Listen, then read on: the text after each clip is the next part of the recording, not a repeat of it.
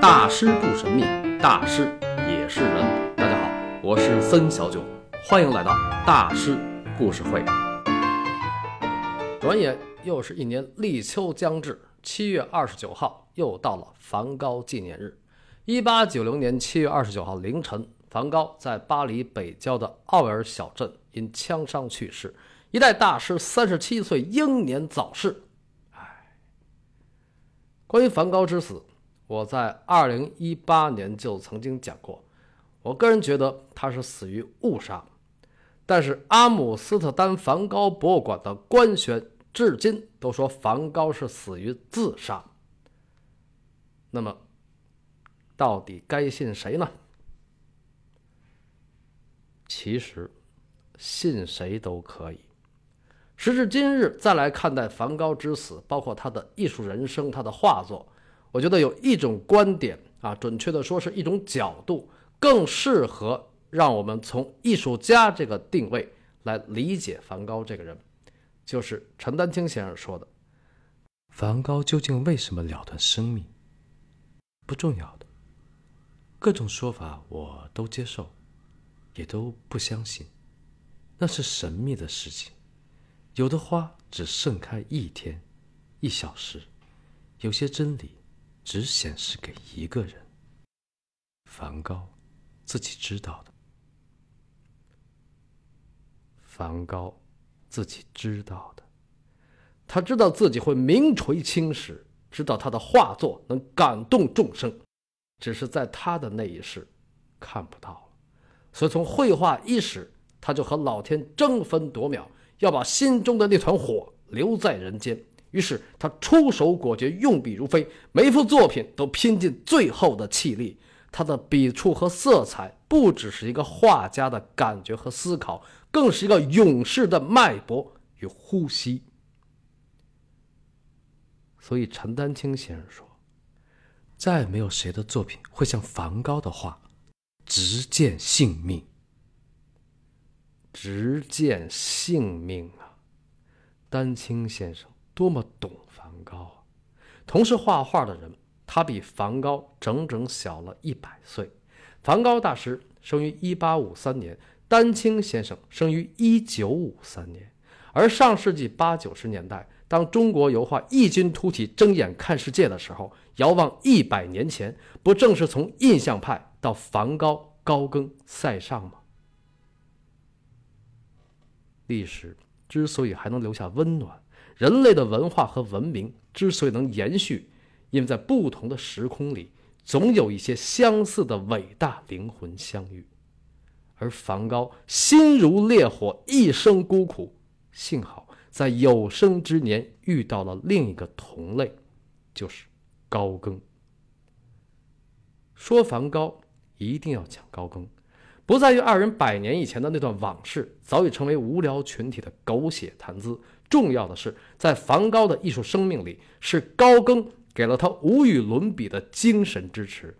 高更是世上第一个收藏梵高画作的人，也是第一个赞美梵高向日葵的人，更是梵高生前唯一一个与之建立了亲密关系的人。高更在阿尔的那2个月就是他们俩亲密关系的开始。听到这儿，可能有的人该说了，不会吧，阿尔这2月最后都闹到梵高戈尔了，就这还亲密关系啊？再说了，梵高的亲密关系应该是提奥啊，怎么会是高更呢？这不扯呢吗？首先，亲密关系的实质是一种心理距离。提奥虽然是梵高的弟弟，梵高的亲人，虽然将近10年为梵高的艺术提供物质支持以及人脉资源，但是他与梵高的关系并不亲密，因为他对梵高的作品其实无感。不然的话，为什么梵高终其一生，提奥都没有为他的这位大哥举办过1次个人画展呢？那作为当时在巴黎艺术圈很有一号的画商，1887年把莫奈都签了，提奥这么对梵高不应该啊，着实不应该。所以梵高去世后，提奥为此追悔莫及，这些在史料上都有明确记载。其实关于这一点，稍微仔细的看看梵高书信，也不难从中窥其一二。所以关于跳不多说，咱们还是说高更。而说到高更，首先梵高戈尔的这个锅不能让老高来背啊，虽然他已经背了100多年。那么关于戈尔事件，如果您想非常深入的了解，请看我写的《梵高向日葵画家从巴黎到阿尔》这本书，你值得拥有，因为我写了3年才出版。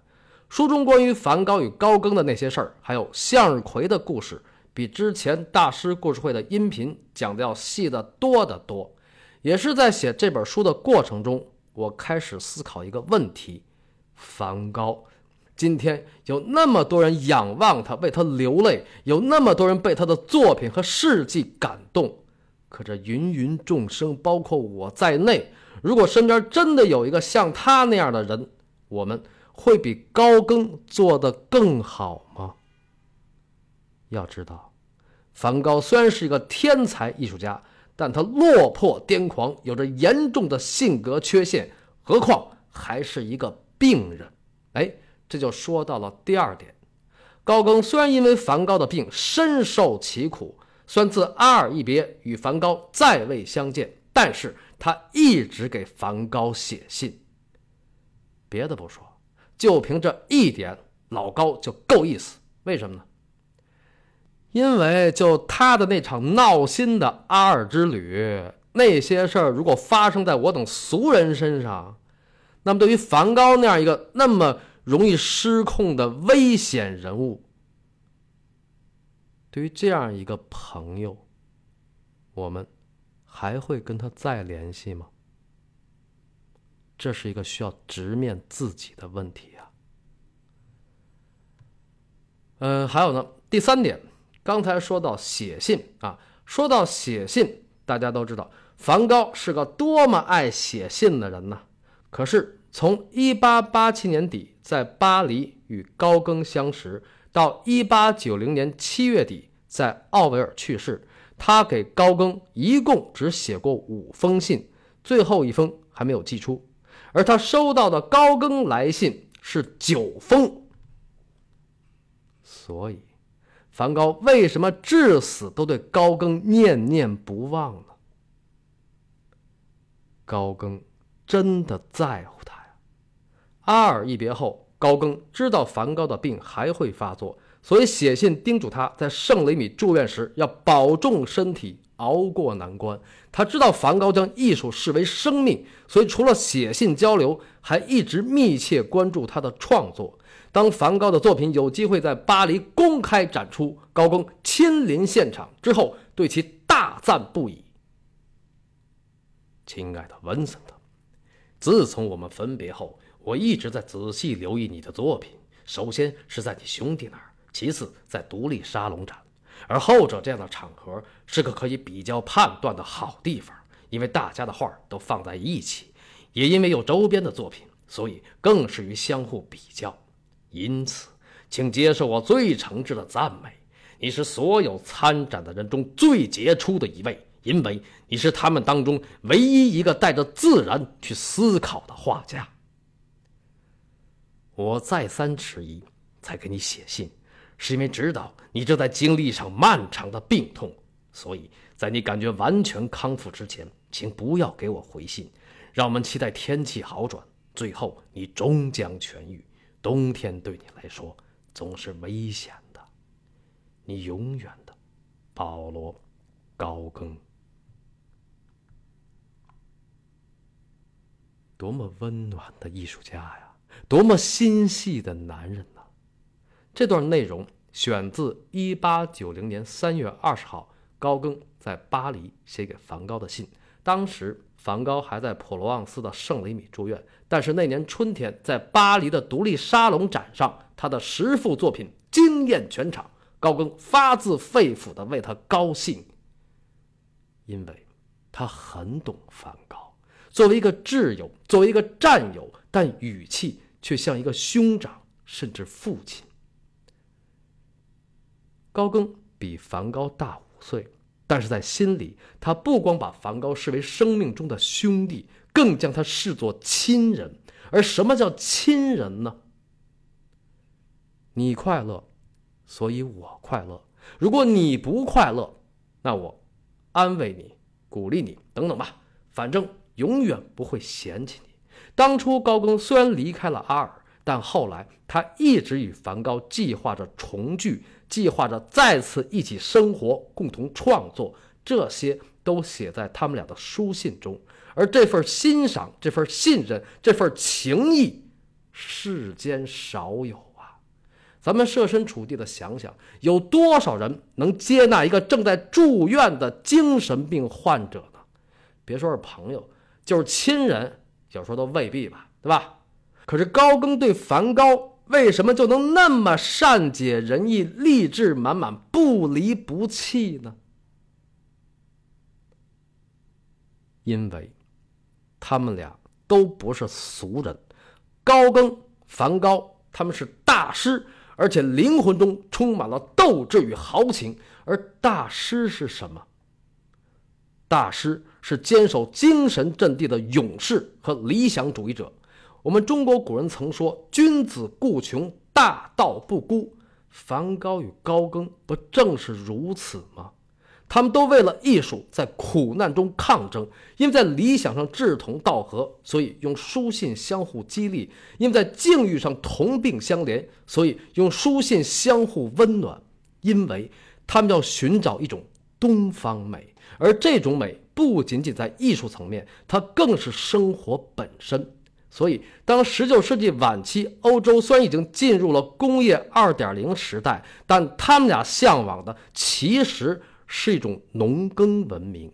就像梵高在给高更的最后一封信中说，我亲爱的朋友高更，再次感谢你给我写信，我的老朋友，自从回来后我每天都想起你。我在巴黎只待了3天，但是因为那些噪音，巴黎给我留下的印象非常糟糕，所以我还是明智点回到乡下，这样头脑才能清静一些。这封信写于1890年6月27号，时间大约在梵高去世前1个月，但是他并没有被寄出，因为没有写完。所以梵高与高更的故事并未结束，他们俩的传说历经100年流传至今。比如现在在北京的798正在展出一幅梵高的油画，而这幅画梵高在这封信中说是向高更的致敬之作，并且希望高更把它当作一幅你和我的作品。那么这幅作品究竟是一幅怎样的传世之作呢？它的背后又有着怎样的故事呢？看完展，我和大家聊。所以本期结尾说一条展讯，798的这个画展名字叫莫奈、梵高与现代主义大师，意大利国家现当代美术馆真迹展。它的时间是从2023年7月16号到10月22号。